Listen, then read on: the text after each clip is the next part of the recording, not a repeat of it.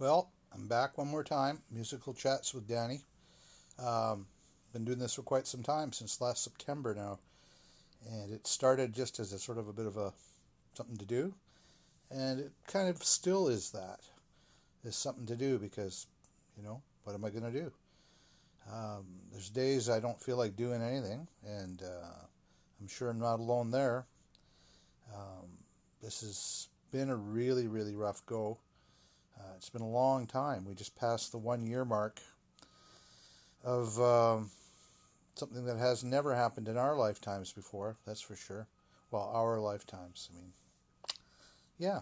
I mean, I can say that at age almost 70, the only thing I ever experienced in my life um, that would have been like this, I imagine, was when I was, I guess I was five years old.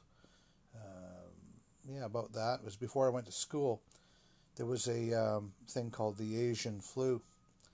It was 1956 to 57. And uh, it was a killer. It was a pandemic. It, you know, was a real thing, and people tend to forget about it. They think about the, uh, you know, the Spanish flu, which was, you know, a big deal. Obviously, under under understatement. Of course, it was a big deal. It was huge and killed millions and millions of people. And that's the one that people tend to talk about. They don't tend to talk about the uh, the Asian flu of the 19, late 1950s, uh, which was a deadly piece of history. And uh, like I said, I was around five years old, and I got it, uh, as did my uh, my sister, Debbie, who um, didn't survive. Um, she died as a result of it, and then I died. no, I didn't die. oh God. Oh man, this is hard to talk about actually. Um, I survived and I didn't die, so I made it through. Um, many people, I lived in Winnipeg by the way, our family was living in Winnipeg when this all happened. And uh, it was a very, very strange time, I'm sure, for my mom and dad, um, because, you know, they were quite aware, they were adults, they knew what was going on I was five years old. I didn't really know what the hell was going on. I don't even really remember, you know, much about it, if anything. It was just like this blur, and I'm sure that you know, with all of the stuff that associated with it, it uh, was the kind of thing you don't want to remember. And uh, yeah, I came out the other end of that one. And it's funny because when this current thing, you know, the coronavirus COVID 19 things started happening around this time last year, um, it took a little while, but, you know, memories started coming back to me that, hey, you know, this is something I have been through. I just was not that aware of it. My memories aren't good, but these things do happen in history. And, you know, it was a different world back then than it is now. There was no internet. You know, families were it was just a whole different type of an environment socially and politically and everything. So, you know, I would, I would, I'm actually interested to actually maybe do a little bit of studying about what really went down there. I did a little bit, you know, as I as the lights went on on on YouTube. I just checked out. Um, you know, I looked it up, and there was this old television program thing with a guy with a pointer pointing at the map, pointing at China and pointing at America and et cetera, et cetera, know, Europe. It was a pandemic. It truly was, you know. And um, I'm looking at it thinking, well, what was it like for those people, you know, coming out the other end of it, and, you know, getting back to you know quote unquote normal. I don't know how disruptive it was, you know, socially like this one. This one has been incredibly socially disruptive and there's been an incredible, you know, amount of conflict and conspiracy theories and all of these other crazy things. I mean, I'm, I'm reasonably certain it wasn't like that, you know, because it was a different world, you know. You know, the nut bars weren't quite as in large quantities and as organized, maybe, back then. And uh, being a kid, I was impervious to it anyway. I didn't know anything. All I knew was I was sick I'm sure that's the only thing that was on my mind, and you know, being worried about my sister, and uh, that, you know, and my mom and dad. You know, I mean, there's a lot of people right now, man. You know, as I think about it, you know, all of these people that have died and all of their families and the amount of grief is just unbelievable, you know, and it's not over, you know. I mean, sadly, and people, people have a desire to be with their loved ones. They have a desire to.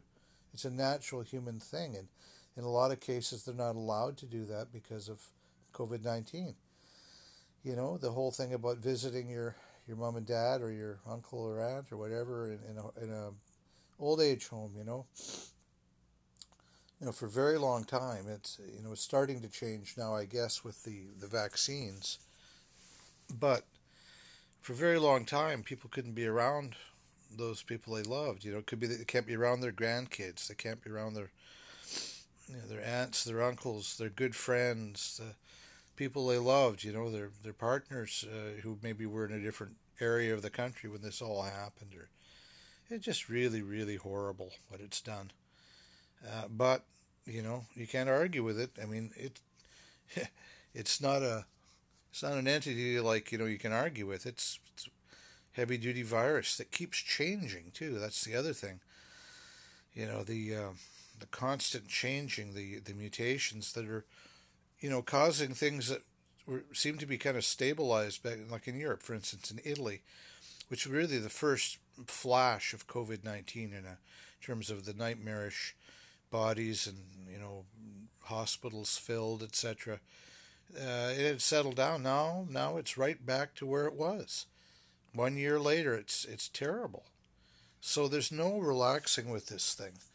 You know, if you want to relax, you know the uh, constraints that people have been under. You know the closures of certain things. The you know the the you know highly recommended masks, if not uh, absolutely mandatory in buses and in public uh, you know places.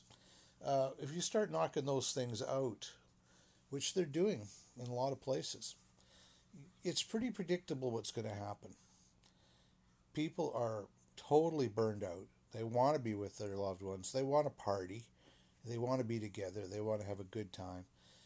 But unfortunately, as a result of all that, a lot of people can get sick and die. So you're between a rock and a hard place. How do you how do you continue in this, you know, incredible pressure cooker? You know, I mean, I certainly feel it today. I feel it. You know, actually, one of the reasons I'm doing this right now is that I woke up not feeling great. I woke up feeling like it's kind of hard to get out of bed. You know, it's, it's not like I've never experienced that before, but just a feeling of kind of like, I don't know, a low level form of depression. You know, I mean, the depression is is undeniable. A lot of people are suffering from it a lot worse than others. Some people are like debilitated by it. Some people would have been debilitated to a certain degree regardless of COVID 19. But with COVID 19, it has made things a lot worse. So you have a mental health issue, not just people getting physically ill, but people having mental problems, you know, anxiety and depression, very big one. Um, you know, substance use abuse, um, to try to cope, you know, all sorts of um, issues that may have pre existed that are being exacerbated or, you know, be new things to a person. All of a sudden you've lost everything. Well, pretty much everything. Say you've lost your, your home because you've lost the ability to pay your mortgage. Say, you you know, because you've lost your job and then there's all sorts of tension in your family because how are we going to get by? You know that's that's a scenario. I mean it, the ripple effects of this thing are going to go on for a very very long time. Um, right now we're in the middle of it really you know. Um, we're not at the end of it. You know we'd like to think we're at the end of it. There's reason to be hopeful to a certain extent but we don't know where things are going. Look at italy you know, everybody was feeling like, hey, things are cool. Well, guess what? You're right back to step A now. How cool is that? That can happen to us, and probably will, unfortunately. Um, you got to hope that there's enough supply. Canada's, you know, I have to wait. Like at my age, I'm not really elderly. I'm old, but not elderly. So therefore, I'm going to wait till probably June to get inoculated, to get my, you know, get my my shot. Um, it is now the middle of March, so that's April, May. It's two and a half months from now. You know, I don't know exactly when, but you know, from what I understand, from talking at the seniors network thing here, the West End, they're saying, yeah, that's probably where you stand at age, you know, 69. Um, but I heard something though, like I'm going to be 70 this year in August, so I may fall under the category. I think I will fall into the category of uh, 70 to 80. So uh, that's good news. That'll fast track me a bit more. But you know, it's it's it's debatable. You know, I mean, what's going to happen in between? You know, I mean, the, there could be tons. There could be developments in terms of you know variants that uh, you know. I don't want to be bleak or you know anything, but you know, it might very well be that these things aren't all that.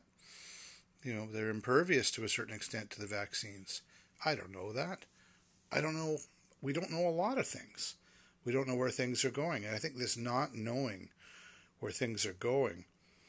Um, this is a serious uh, cause for anxiety, you know, just not knowing. And, you know, anxiety and depression are tied together.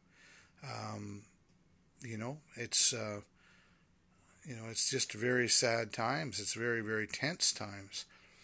And, um, you know, personally, I, uh, I have really tough times. And I'm sure I'm not the only person. In fact, I'm totally sure I'm not the only person. There's lots of you out there that are listening.